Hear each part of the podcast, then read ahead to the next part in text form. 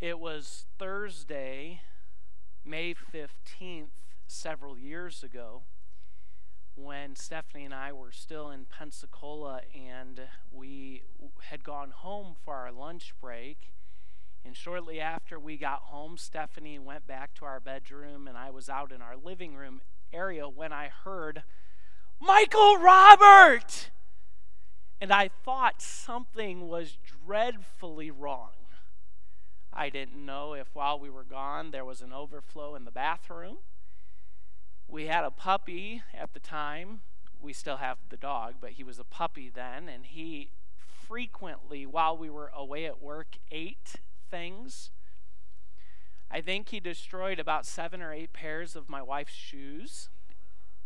One time we came home and she had left her Bible on the table next to our couch after she had done her morning reading. We had gone to work and we came home. I came home, that is. And Shadow had torn pages and ripped the pages of the Bible all over the living room floor, all over the dining room floor. It brought new life to Thy words were found and I did eat them. But um, so I thought something like that had happened, and I, I started to make my way toward our bedroom when I heard we're pregnant. That was not what I was expecting to hear. And it was very surprising because after we had tried for several years, including even some medical tests and procedures to determine if it was physically possible for us to conceive and have children, we had gotten pregnant the previous year only to lose that pregnancy early. And so it was a surprise to me that that I heard that news. It was a excitement filled moment but anxiety producing moment all at the same time.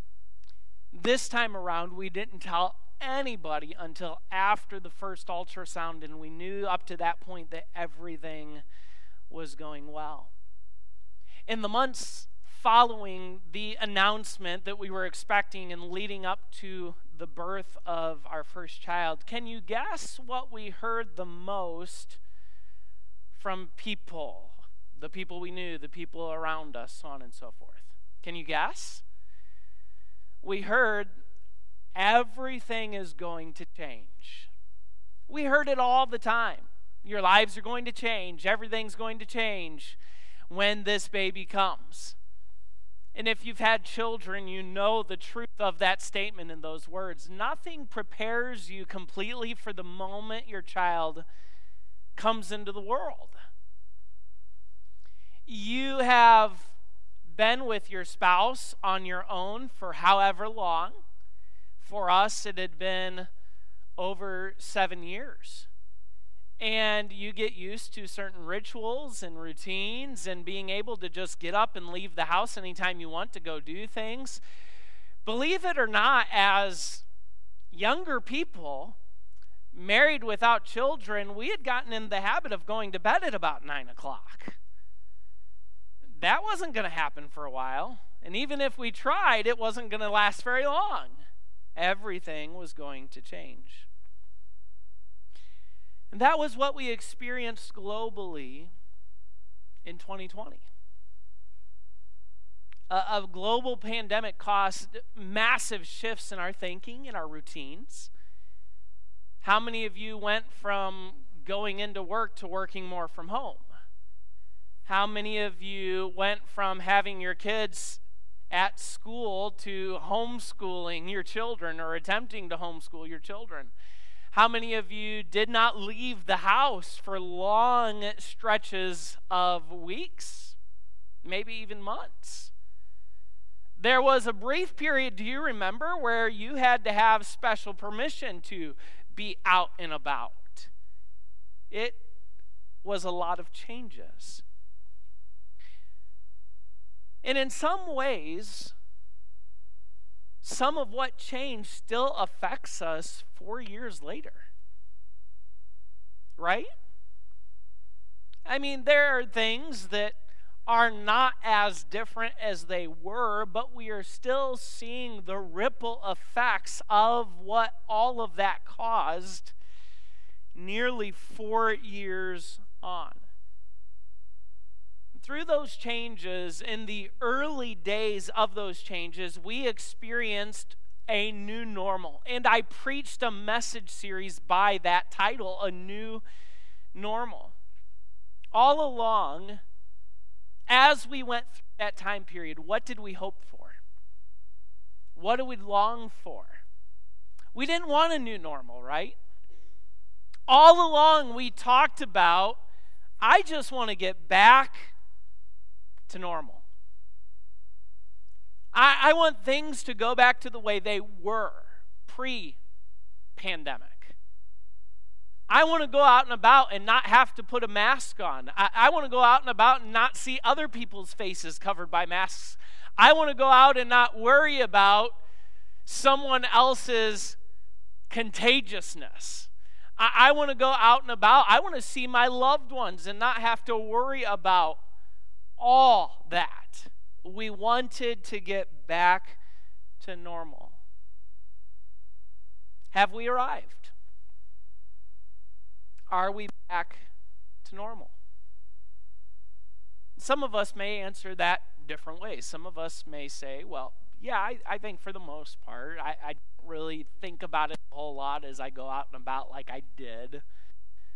We don't see the signage and hear the announcements as much, and even if we do, not too many people actually follow them. So, you know, it doesn't bother me too much. Some of us would say, no, it's, we're not there and we're not going to be. Regardless of how you perceive whether or not we are back to normal, it struck me as I began thinking about the end of this year and the beginning of a new year that this thought is often used to describe what spiritual revival is. Spiritual revival is often defined as a return to biblical Christianity or going back to normal Christian living. And so, here, nearly four years on, we're going to take a little break from our study through Luke. And I want to return, and instead of thinking of this thought a new normal, I want us to consider the thought back to normal. Because, friends, I believe with all of my heart that spiritual revival is something that many believers need. That God, through His Spirit and His Word, would speak to our hearts to bring us back to a place of normal Christian life, normal biblical living. What is revival? It's a return to life. It's a it's an awakeness when we've been slumbering or apathetic. It is getting back to what a normal Christian should be according to the Word of God. And as we work our way over the next few weeks through the book of Haggai, I want us to think about it in that context of getting back to normal. And what Haggai challenges us with in this first chapter is the thought that God provides resources when his children walk in obedience, and it causes us to evaluate and consider our priorities. Priorities are something that we tend to get out of alignment regularly.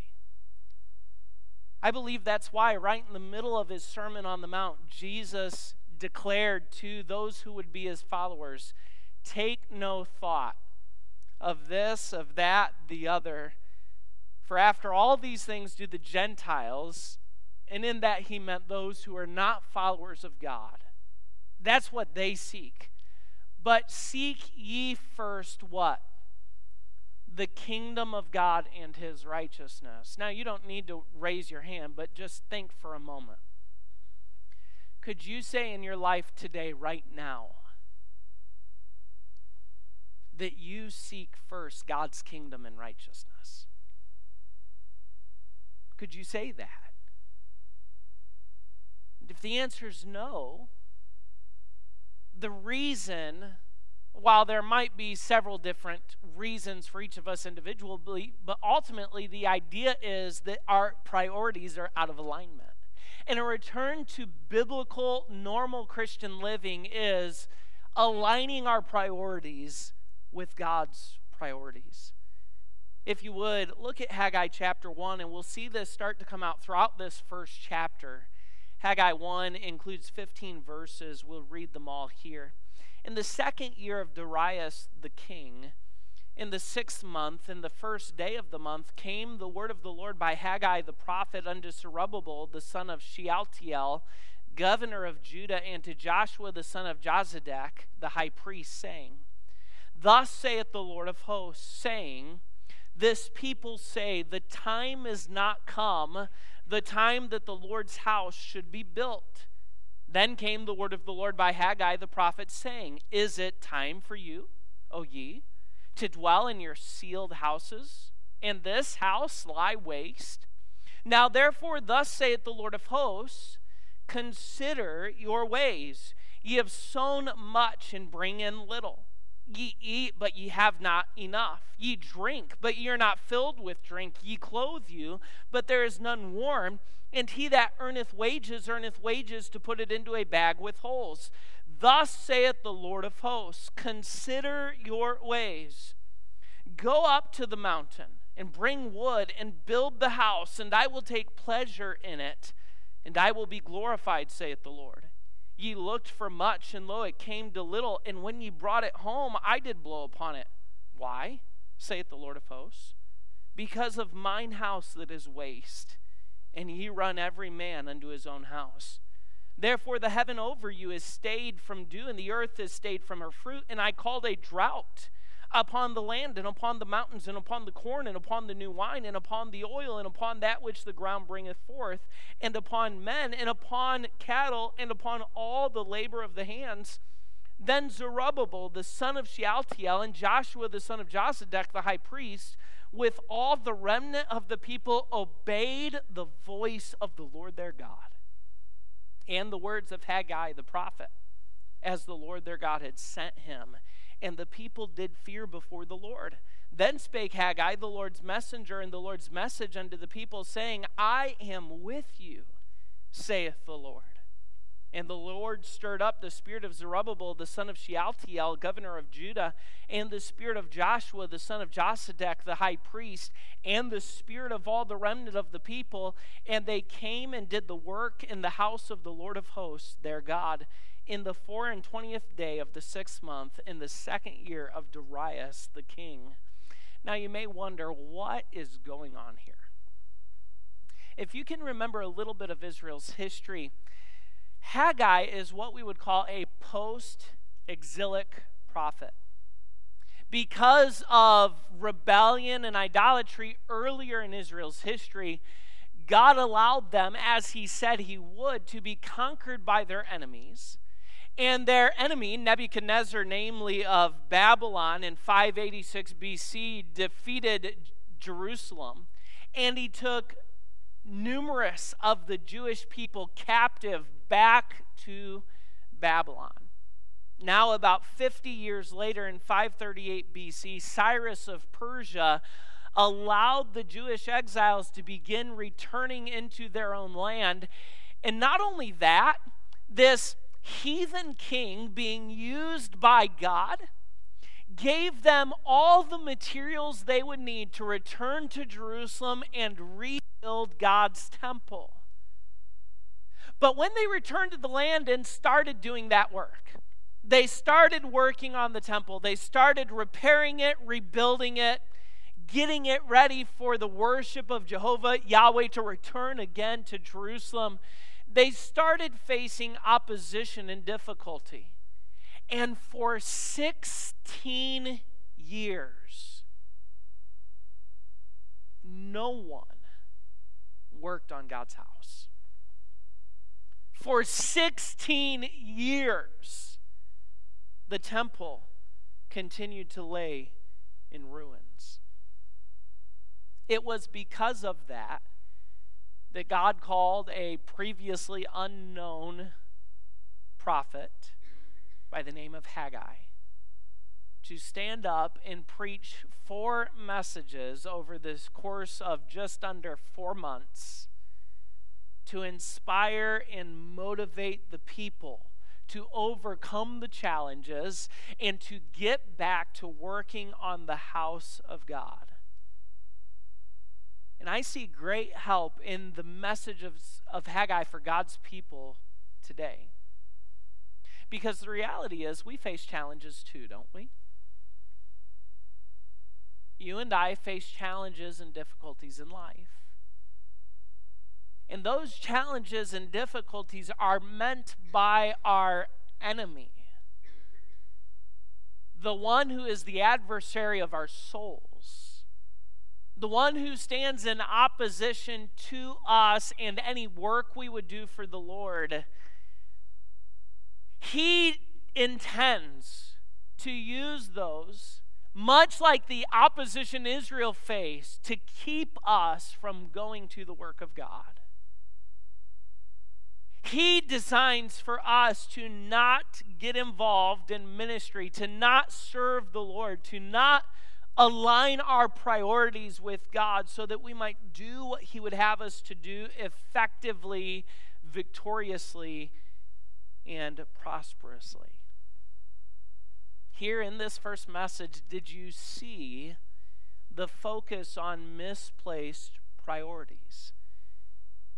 And so, God, through his prophet, encouraged his people to correct their priorities. And he makes a promise, and we see it come to pass that through obedience, God would provide the resources for the work to prosper. Let me show you four aspects of this text that lead us to this conclusion. And what we'll find is this truth that God provides the resources we need when we walk in obedience to Him. Notice, if you would, first, an accusation is made. Look back at verse number two, if you would. The Bible says, Thus speaketh the Lord of hosts, saying, The people say, The time is not come, the time that the Lord's house should be built. Remember, the people returned to Jerusalem some 17 years earlier to rebuild the house. For 17 years, they've been back in Jerusalem with even instruction and provision from a heathen king to rebuild the temple.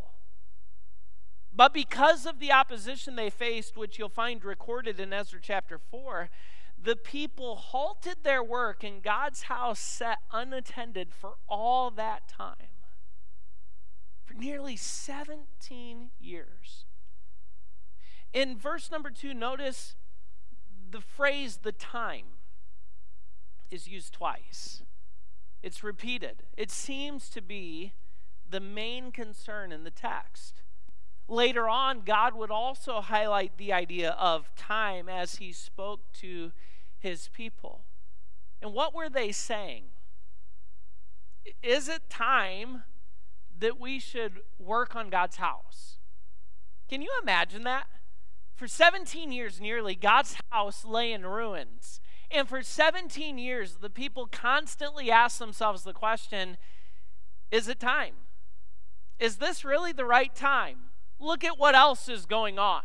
Look what we're facing. Look at the challenges that have been laid against us by opposition.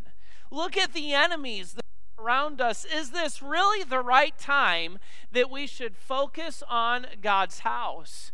And I wonder could it be that we as God's people are too preoccupied with the time? I'm not talking about a set day or a set hour but the time in the sense of the age in which we live. The events, the circumstances, the challenges. When you look at what's going on around us in our world, it is easy, isn't it, to get preoccupied with the news. There's wars going on here and there, including something that very well is tied in with prophecy in the Word of God in the Middle East. There are these supernatural events, these natural phenomena that God said would increase more and more as the time of the Lord's day approached. There are the challenges we see in our own country economic instability, workforce where it seems like there's should be all these jobs available, and yet there are a bunch of people without employment. There are the challenges of my own personal life that I face day in and day out. The people of God cease the work of God's house because of the challenges they faced. And they faced challenges, especially in the form of legal and, and political or government challenges. Does that sound familiar? We are seeing that more and more globally and even here in our own country. Praise God that we still have the opportunity to meet freely. Praise God that at least at this point, I can preach freely what I believe God would have me to preach without fear. But, friends, do you know that that's not true all across even our country today?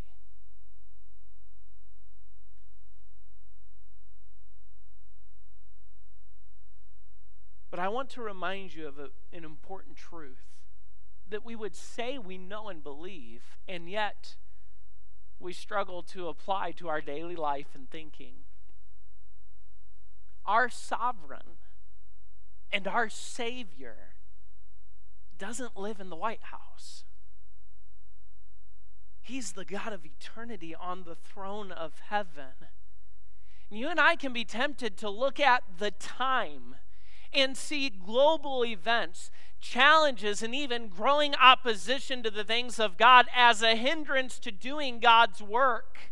We may be even uh, tempted to question if we should do His work. Should we really be focusing right now on His church, building His church, being the church that He's called us to be? Which, friend, I'll remind you, He didn't call us to be a church just here within the walls of this building, He called us to be the church out there in our neighborhoods and in our community and in our workplaces and in the restaurants and in the stores. That's where we're to go be the church. He didn't tell the church, come in and stay. He said, go. Could it be that we're too preoccupied with the time to focus on cultivating his house, which I'll remind you isn't a building, it's you. Your bodies are the temple of the Holy Ghost. Are we tempted to say it's not time to do this or that for the Lord? The time's not right to take a step of obedience or service for Christ. Are we too preoccupied with the time? Warren Wiersbe challenges too often we make excuses when we ought to be making confessions and obeying the Lord. We say it's not time for an evangelistic crusade, it's not time for the Spirit to bring revival, it's not time to expand the ministry. We act as though fully understand the times and the seasons that God has ordained for his people, but we don't understand them. Jesus told his disciples that in Acts chapter 1. It's for the Father to know. Your work is to do what? Go into all the world, preach the gospel, to do his work. Have we been guilty of using the time as a reason for why the work of God's house is not attended to? Number two, notice this God not only brings an accusation, but he makes an appeal. God, by his prophet Haggai, appealed to his people's minds, hearts, and wills. And this is a beautiful thing with God. This is the grace and mercy of God. Because this appeal directly applies to how the accusation he's just made can be taken care of, how it can be repaired. If they will have a transformation of mind, heart and will. Notice the appeal to the mind in verse number four. Is it time for you, O ye, to dwell in your sealed houses and this house lie waste? He's asking them to think. Have you ever had to do that with someone? Maybe with your children or your grandchildren before. And they're just they're just doing something futile. They're they're trying to get something done and they're not really paying attention and you have to get their attention and say stop and think. Stop and think about what you're doing. Stop and think about what you're saying. Stop and think about how you're acting. Maybe it's not your kids and grandkids, maybe it's a spouse at times or a coworker. You're like, "Come on, just think. Use your brain." God essentially does that with his people. He encouraged them to stop, to evaluate their present activity and what it revealed about their values and priorities. When he talks about sealed houses here, he's talking about houses that are not only functional, but their houses are up to date. Eh, they're, they're furnished with the newest fashion they're completely ornate. They had taken the time to rebuild and repair their own homes, get them up to date, make sure everything was functional and working, and now they were working on making sure it was as furnished and as beautiful as they could possibly make it. They were doing all of that while God's house was in ruins. They were using their resources, not just some, but all of their resources, including the ones meant for God's house, for their own comfort. Can I ask, does that sound familiar? Something I've noticed with American Christianity, and I include myself in this, is we like to be comfortable. We like to be comfortable, don't we? We like to be comfortable in our lives day by day. No problems, no difficulties, no challenges. We like to make sure our houses are as comfortable as we can make them. We might even get a little irate if we show up to church and we're not as comfortable as we could or we think we should be throughout the service. It's something that is an American Christian phenomenon because there are believers meeting all over the world today who don't have near the comforts that we do. And give more, perhaps, than we do to the Lord. Notice the appeal to the heart. God says, Consider your ways twice in verses 5 and 7. He wanted them to stop and think, to evaluate their priorities and values, but now he wants to get to the root of it for the sake of making the needed changes. The word consider, used in verse 5 and 7, is a translation from a Hebrew phrase that includes a pronoun, a noun, a preposition, and a verb. Literally, it has the idea of you need to set your heart on your own ways. In other words, God wanted each of them to stop and make evaluation of themselves, to take stock. This is what I'm doing, this is what I've done. Why? Why am I making excuses about the time?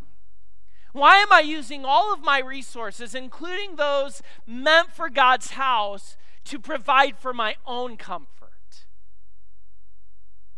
Why are my priorities so out of line that I'm more interested in my own comfort than I am God's glory? What does your activity reveal about you? And then he makes an appeal to the will. He goes from, Why are you in your houses that are luxurious while my house lies waste? Consider your ways, take stock, figure out why this is true and now do something about it. Go up to the mountain, bring wood, build the house. I'll take pleasure in it and I'll be glorified, saith the Lord. Isn't it interesting? That when our priorities are aligned with God, movement always follows. Activity. Can I use this word we don't like to hear too much? Work. Work always follows. Friends, can I remind you, service to the Lord often includes work. Ministry for God often includes labor. It includes getting our hands dirty, rolling up our sleeves, sweating a little bit. It's work. The people needed to evaluate, they needed to consider, and then they needed to act on it. And what God knew is that upon sincere evaluation, they would discover that their priorities were misplaced. And when they did, they would get back to doing the right thing. And if they would, God would be pleased and glorified. And could it be that God is speaking to us today as we end 2023 and get ready to go into 2024 about misplaced priorities? If God is speaking, evaluate your priorities and align them with God's values as directed by His Word and His Spirit. If you follow on in verses 9 through 11, we find the results of their wrong priorities. God had a covenant with His people, and when they broke the covenant, God said, Here's what will happen. They did all they could to maximize their resources. They thought, in a sense, their bags were filled with money and it was like the bag had had a hole in the bottom of it and every time they tried to put in it just it just went away. It disappeared. They laid up uh, the harvest and then they'd go back to their barns and find there was nothing there. As they did the work they put in all the effort they could. God did not send the rains. There was a drought. That leads to famine and they're wondering, why is all of this happening? And God says, I made a covenant with you, and you are not holding up your end. And that's why. One said it this way those who plan to give to God once they have enough for themselves will never have enough for themselves. Well, how would the people respond? I want you to see, thirdly, an activity is made in verse 12.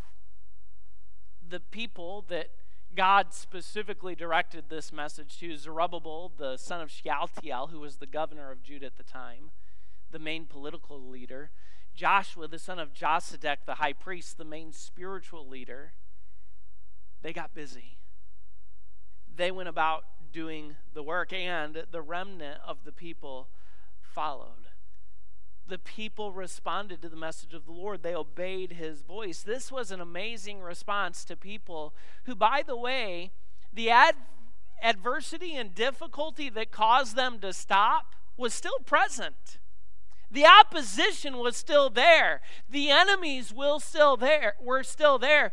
And let me say this, if you and I wait until the opposition is gone, if you and I wait till there are no challenges or difficulties, if you and I wait until we have this thought, well, once I have myself straightened out, taken care of, all my needs met, I have enough for me, then I'll get involved in God's work, you'll never get there. Because that's never going to be true.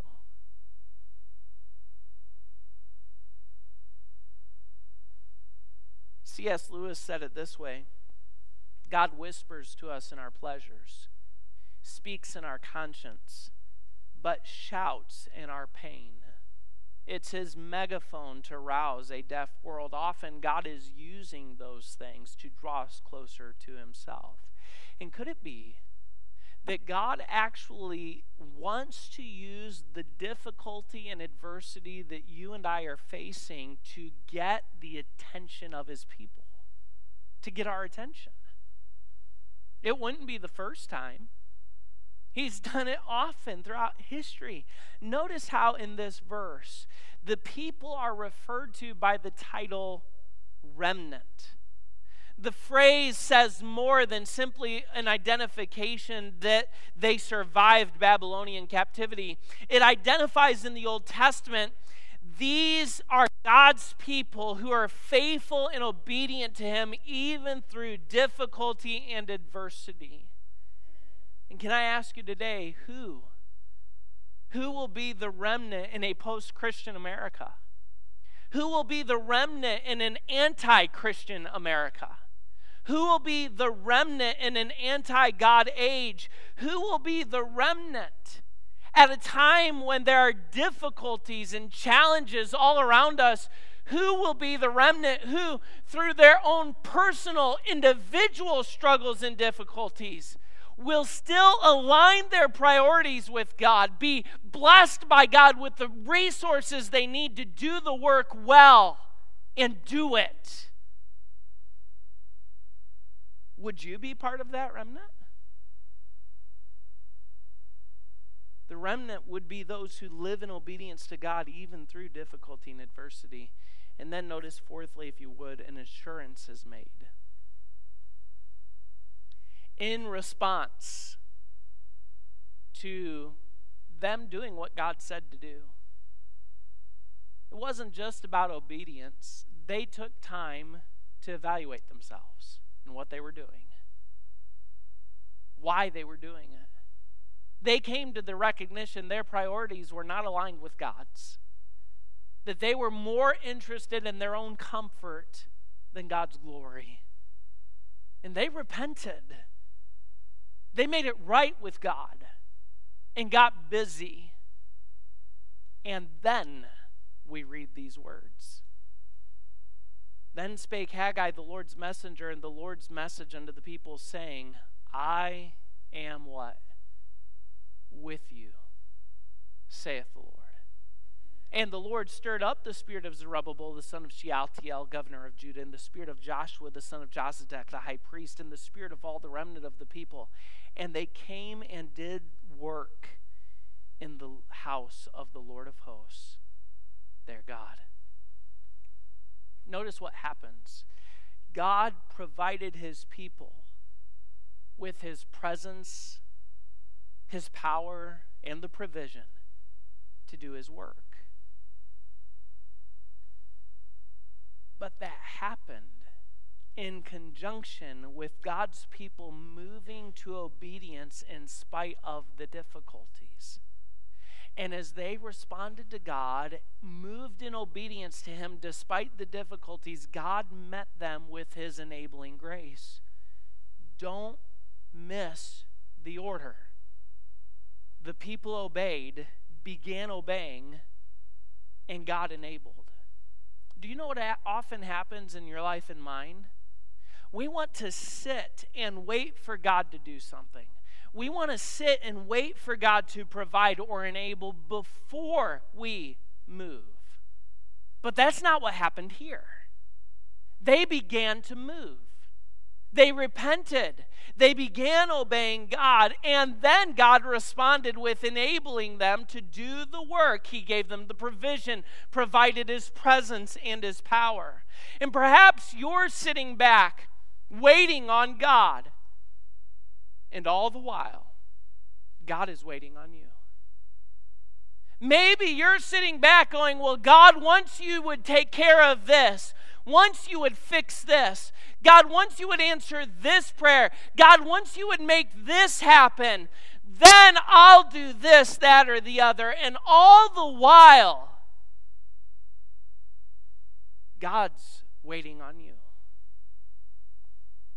He's ready to open up the windows and pour out a blessing. He's ready to fill you with His Spirit and His power.